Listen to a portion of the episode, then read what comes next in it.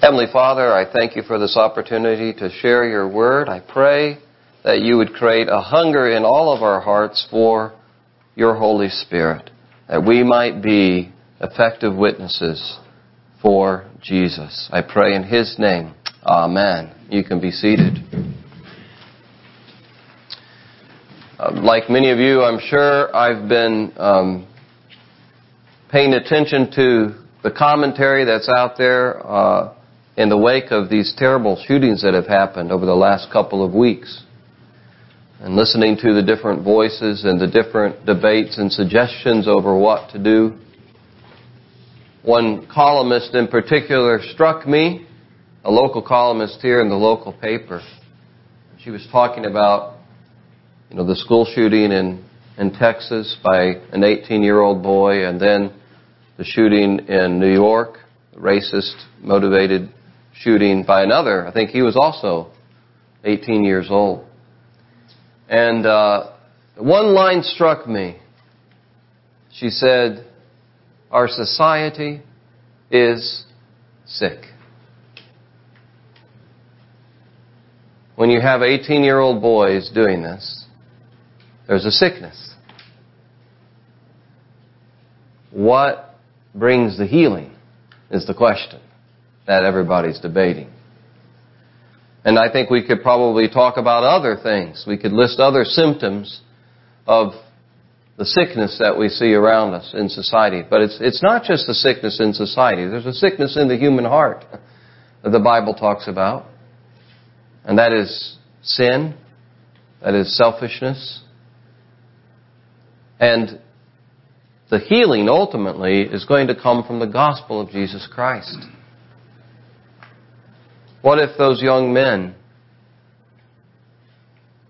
believed and knew the gospel? What if those men, those young boys, knew the God of the Bible? What if they believed what God says, thou shalt not murder? That there's a transcendent law and there's a transcendent lawgiver. What if those boys knew in their heart and in their mind the love and power of God revealed at the cross of Jesus Christ and His resurrection? They would not have done what they did. The gospel heals the sickness of the heart. And, and I think it's as we look at the world around us today, it's evident that our culture, our country, our city, our neighborhood, our friends, our family, our coworkers need the gospel. We need this healing. We need it ourselves in our lives. And in order to get the gospel out, something's got to get in to us someone. And that is the Holy Spirit. Jesus had a mission for his disciples after he ascended to heaven. And that was that they would be his witnesses, he says, in Jerusalem, starting in Jerusalem, and then that would spread out to all of Judea and Samaria and even to the ends of the er, earth. But he said to his disciples, just before he ascended, in Acts chapter 1, verse 8, here is what you're going to need in order to, to be my witnesses, to get the gospel out. Acts 1 8. But you will receive power when the Holy Spirit has come upon you. And you will be my witnesses in Jerusalem and in all Judea and Samaria and to the ends of the earth. And he said, you need to wait in Jerusalem and stay in Jerusalem until the Holy Spirit comes upon you and fills you so that you will have this power. Uh, the, the Greek word there for power is dunamis. We get our word dynamite from, from this word. And it means, according to my dictionary, my lexicon, um, dunamis means the ability to function effectively. And, and so they needed this ability to function effectively in a time when sharing the gospel could get them killed, and did get some of them killed. We think we have it hard today. They had to be willing to be ridiculed, tortured, imprisoned, and killed to proclaim the gospel.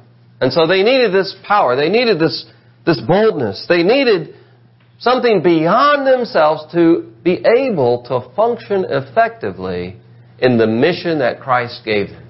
And that was the Holy Spirit. And today we need this power of the Holy Spirit to share the gospel effectively. And the Holy Spirit came, just as Christ promised. On the day of Pentecost, which was a harvest festival, Jewish pilgrims from all over would come into Jerusalem to celebrate the festival of the harvest. And now God, through the power of the Holy Spirit, is bringing about a harvest of souls. As He pours out His Spirit upon the disciples. And Luke describes the power of the Holy Spirit at work in, in these visible signs that we read about. Acts chapter 2 verse 2. Suddenly there came from heaven a sound like a mighty rushing wind. Maybe a sound like a tornado.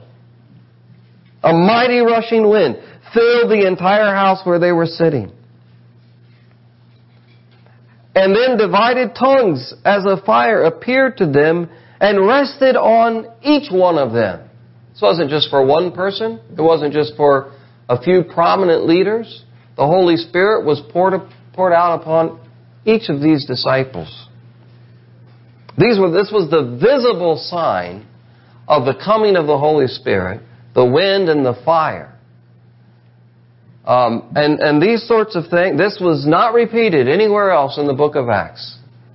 So I don't think we should expect wind and fire to fall upon us. Although that would be pretty neat. that would get attention. But what's more important than the outward phenomenon, the outward sign, is the inward work that God was doing. He was filling them with the Holy Spirit. There was an interior work that was happening. They were receiving this dunamis, this power. That would make them effective witnesses. And, and as a result of this, God did a creative miracle with these disciples on the day of Pentecost. He did something that only He can do. They began to speak in other tongues as the Spirit gave them utterance. Or other languages. Again, this was a Jewish festival. There were Jews from all over the Roman Empire gathered there. And so the purpose and the, the, the, primary purpose that we see in the book of Acts for the empowerment of the Holy Spirit is to get the gospel out. And how is God going to get the attention and how are the apostles going to communicate to these people who have been gathered here in a way that strikes them He's going to enable, and he did enable, the apostles to speak in the vernacular of the people who were gathered there. The mighty works of God. That's what they said. How? We're hearing in our own language, in our own dialect, in our own tongue. These Galileans proclaiming the mighty work of God. It was a creative miracle by the power of the Holy Spirit. And this is what the Holy Spirit is for. This is what the power of the Holy Spirit is for. It is to share the gospel effectively. And on the day of Pentecost, it says, after Peter preached his sermon, there were added to that day about 3,000 souls to the church, Acts 2.41. Those who received his word were baptized, and there were added that day about 3,000 souls.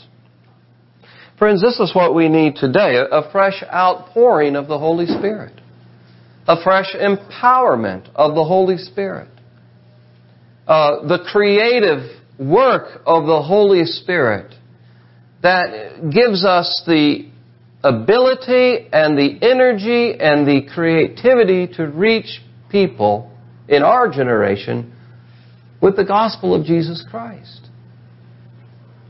We're at a time when those who profess faith in Christ are, those numbers are declining.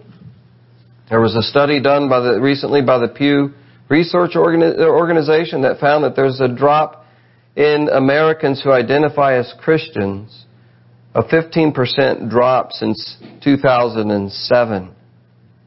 It was 78% of the American population in 2007 identified as Christian. Now it's down to 63%. And it's on that kind of downward trajectory. Among young people, the fastest growing religious affiliation are the nones, the N-O-N-E-S's, people who claim no religious affiliation at all. That's the fastest growing affiliation for young people today. There are all sorts of barriers in the culture and because of the failures of the church to getting the gospel out to people who need it. And so we need what the apostles experienced.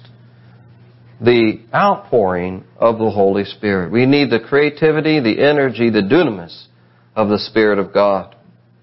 And so how do we access the power of the Holy Spirit? How can we be filled afresh by the power of the Holy Spirit? Well, what were the disciples doing before the day of Pentecost? Before the Holy Spirit came upon them. Jesus had told them to wait in Jerusalem for the promise of the Father, and then they would be His witnesses. How did they wait? Um, it was a kind of active waiting. So it's not the kind of waiting that you're sitting in traffic and you're not doing anything and you're growing in frustration. You're waiting for, you know, the, the traffic to clear. That's not the kind of waiting that was happening here. Jesus said you're to wait in Jerusalem. But what did that waiting look like? It looked like prayer. It looked like prayer. They were praying. Look at what it says in verse 14. Acts 1:14. They were all gathered in the upper room in one accord, and they were devoting themselves to prayer. The disciples, the women, some of Jesus' own family, Mary, the mother of Jesus, was there, and his brothers. They devoted themselves to prayer. Some translation says they continually gave themselves to prayer. And depending on how you count it, by the time of Jesus' ascension to the day of Pentecost, they were praying for nine or ten days. What's the longest prayer time you've had? What's the longest prayer meeting you've been involved in? Nine to ten days? After a couple of hours, I would have probably been tempted, such is the weakness of my faith, to say, Let's take a break. Maybe come back next week and see if God's going to fulfill this promise. But they were so desperate. They knew the odds were stacked against them. They had experienced the risen Christ. They had been with Him for three years. He had given them this mission. They knew the need. And out of desperation, they stayed and they prayed. They gave themselves to prayer. Brothers and sisters, prayer is a prerequisite to experiencing the Holy Spirit, to growing in the life of the Spirit. It's fundamental. A, a, a prayerless church will be a, a powerless church. A, a prayerless Christian will not have the power that he or she needs to do what God has called him or her to do. There's a link all throughout, and especially in Luke, the Gospel and the book of Acts between prayer and the Spirit. It starts in Luke, in the Gospel of Luke, at Jesus' baptism. Luke points something out I don't think any of the other Gospel writers point out. That before, as Jesus was being baptized, he was praying. And then the Holy Spirit came upon him to anoint him for his mission as the Messiah. And then there are just moments all throughout, pivotal moments in the Gospel of Luke of Jesus' life where he's praying. If Jesus needed to pray to be empowered by the Spirit of God, how much more do I need to pray? That we need to pray to be empowered by the Spirit of God. The disciples, the apostles were praying. They gave themselves to prayer. And again, you can kind of just trace this in Luke and Acts that there's this link between the activity of the Holy Spirit and prayer. It's all through it. Luke doesn't give the church a how-to manual. Luke doesn't give the church a best practices manual. He gave them a story inspired by the Spirit and he said, here's what God did in the early church. Here's how it was done. Learn from this story. There's a link between prayer and empowerment. And it's something that I need to grow in, and we need to grow in. And we need to have this sense of, of, of something of this sense of desperation as we look out on a broken world, on a needy world, on a spiritually lost world, as we look in around us, even in our own circles and see needy, lost people. It should drive us. There should be something in us that says, God, we need to reach these people. And we need your help. We need your empowerment. A link between power and prayer. You know, I've been having a problem with my iPhone. Um, and it's been for over a month. This little part on my iPhone, where is it? Yeah, I knew it was in one of these pockets. This little port right here where the plug goes in, something's wrong with that port. It's driving me nuts. It's one of those things where I have to plug it in and play around with it to try to get the connection. I know I can take it to Apple and they'll get it fixed for me, but I don't want to, I haven't had time to mess with it. I've been putting it off. And so this thing has not been able to charge properly because of that bad connection. Now what I do have is a wireless pad and I can put this thing, when I go to bed, I put it on that wireless pad.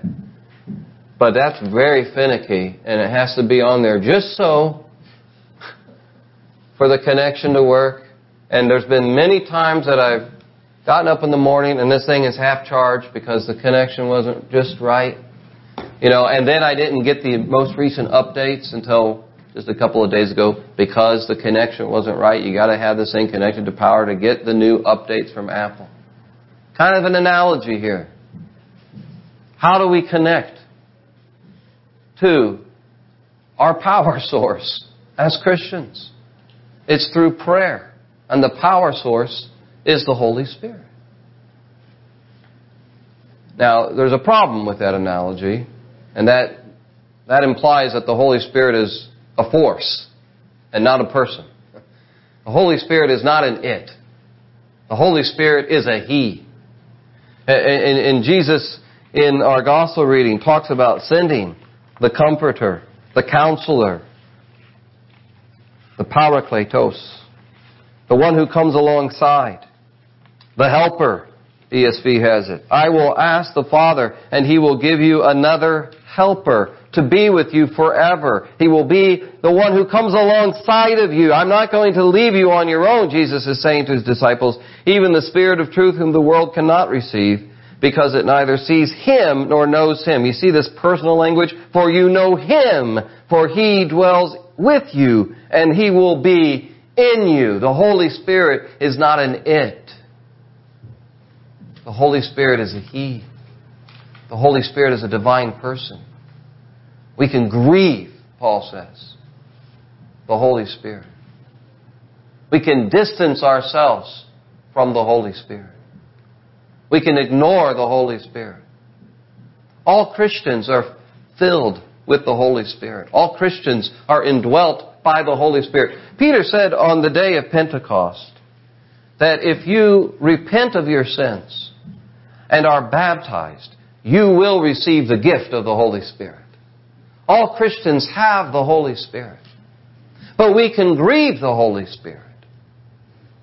We can start acting as if we don't need the Holy Spirit and go on trying to live the Christian life trying to do what God has called us to do apart from the power of the Holy Spirit and stop praying and seeking the filling of the Holy Spirit. If you look in the book of Acts, and you can just do this on your own, if you're interested in this, delving a little deeper, just go through the book of Acts and circle or highlight, if you're comfortable with this, marking up your Bible, all the times it says they were filled with the Holy Spirit.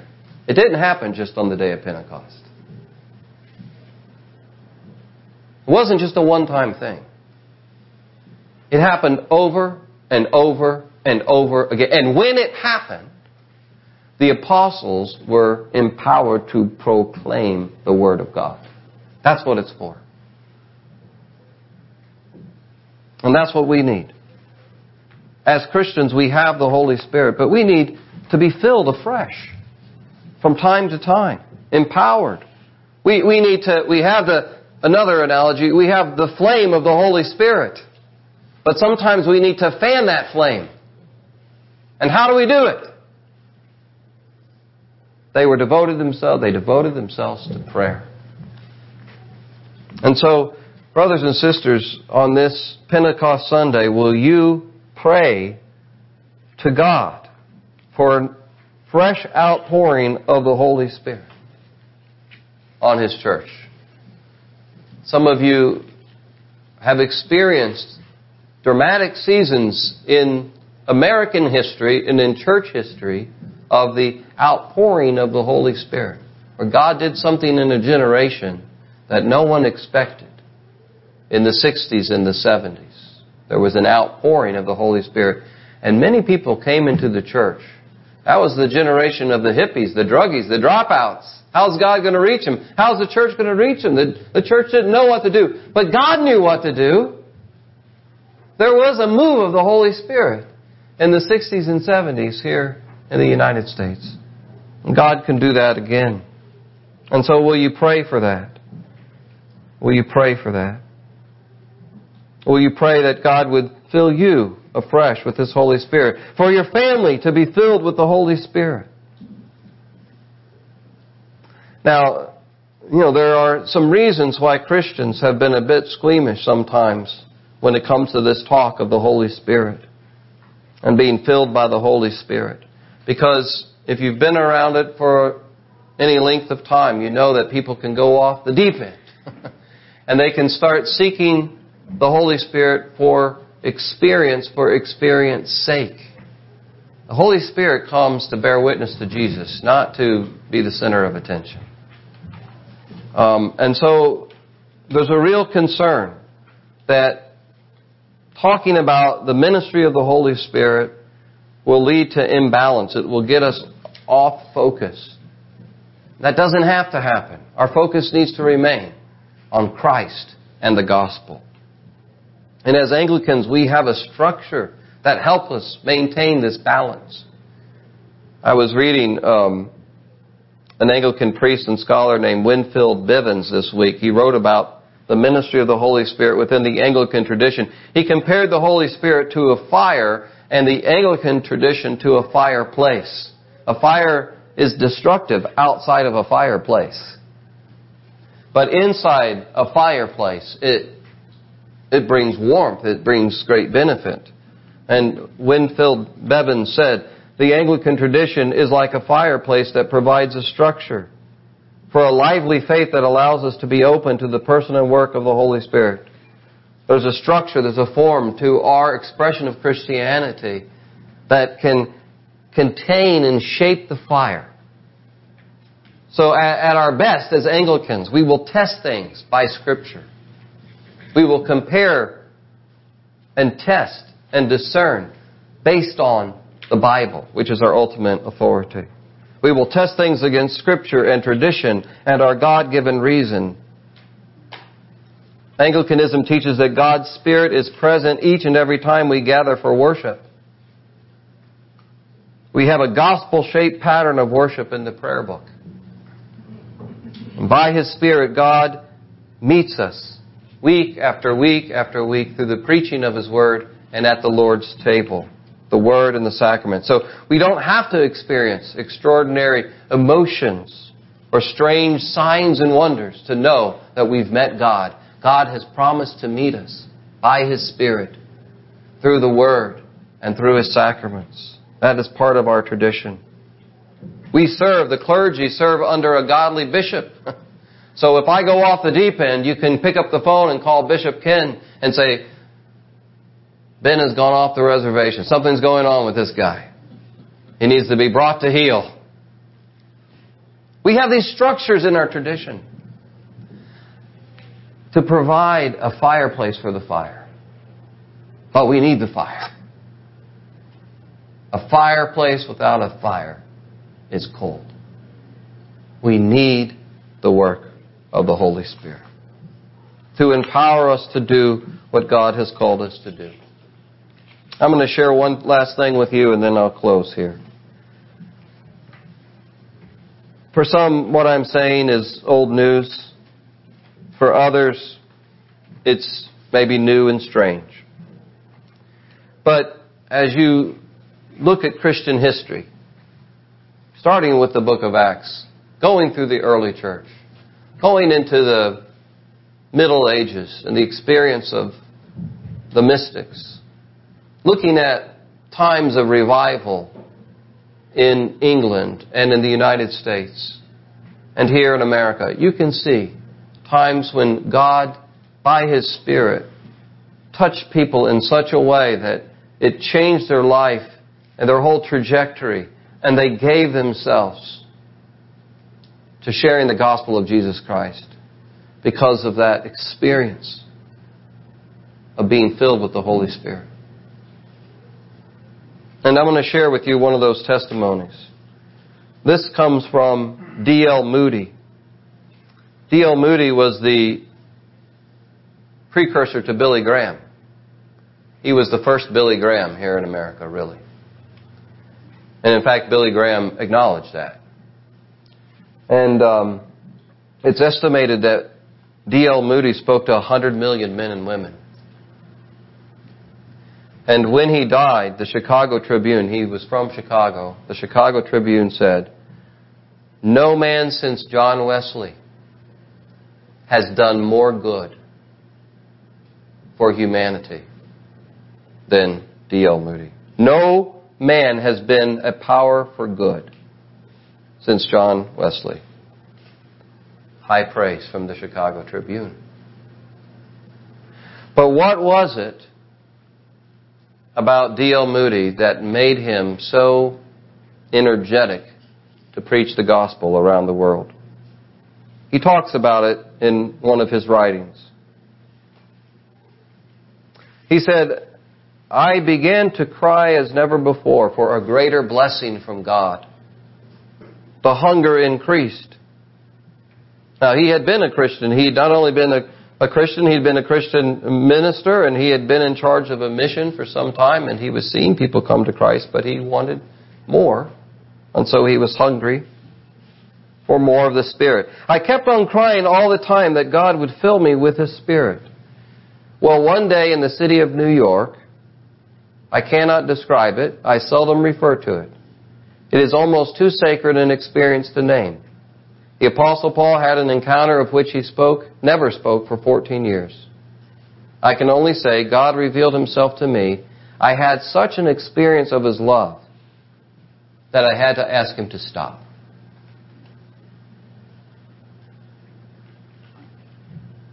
The Holy Spirit is a person, a divine person who can interact with people and pour out His power and love into their lives.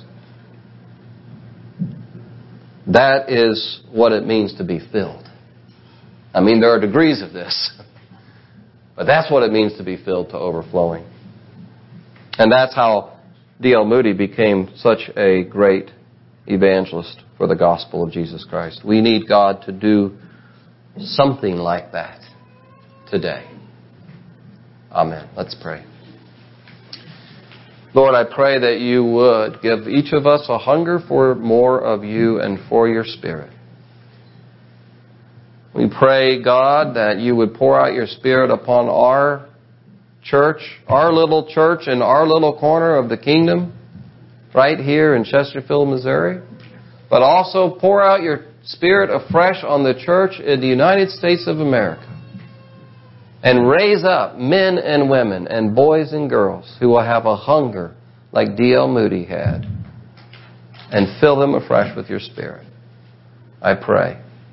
Lord, make us bold witnesses for you out of love for you and love for our neighbor. We pray. In Jesus' name, Amen. Amen.